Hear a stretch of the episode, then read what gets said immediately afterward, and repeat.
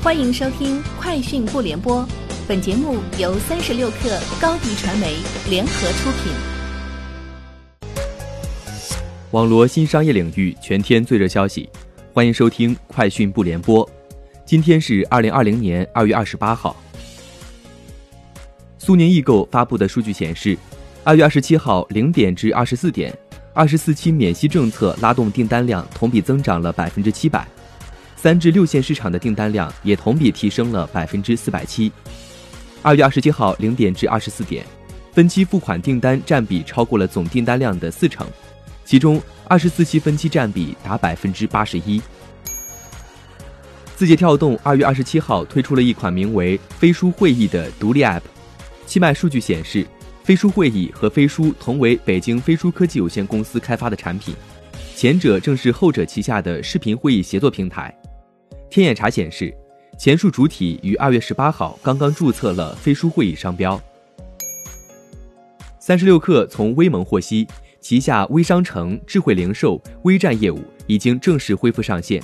受到人为删除数据库事件影响，微盟所服务客户暂时无法使用小程序商城，但已有部分客户在二十六号恢复小程序商城。微盟方面表示。目前的主要工作是不遗余力帮助客户恢复小程序商城。据哈罗方面介绍，自二月十号企业复工首日以来，北京的共享单车需求量持续攀升。二月二十七号的骑行量比二月九号上涨了百分之一百三十七，其中二月二十六号上涨百分之一百五十六，达到复工以来的骑行峰值。对此，下周哈罗出行将发起全民免费助力复工行动。免费骑行福利持续至三月八号，同步覆盖全国三百六十多个城市，超三亿新老用户。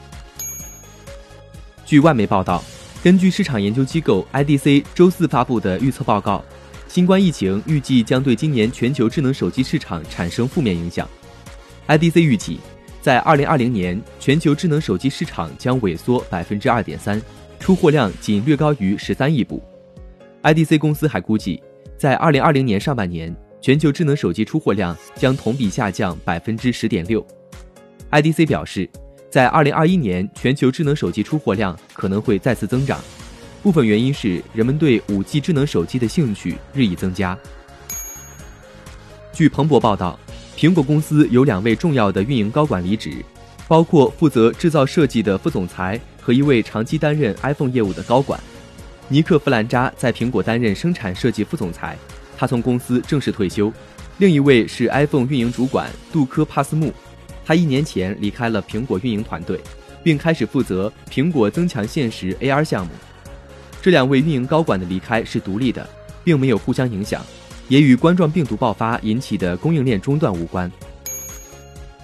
新加坡联合早报消息。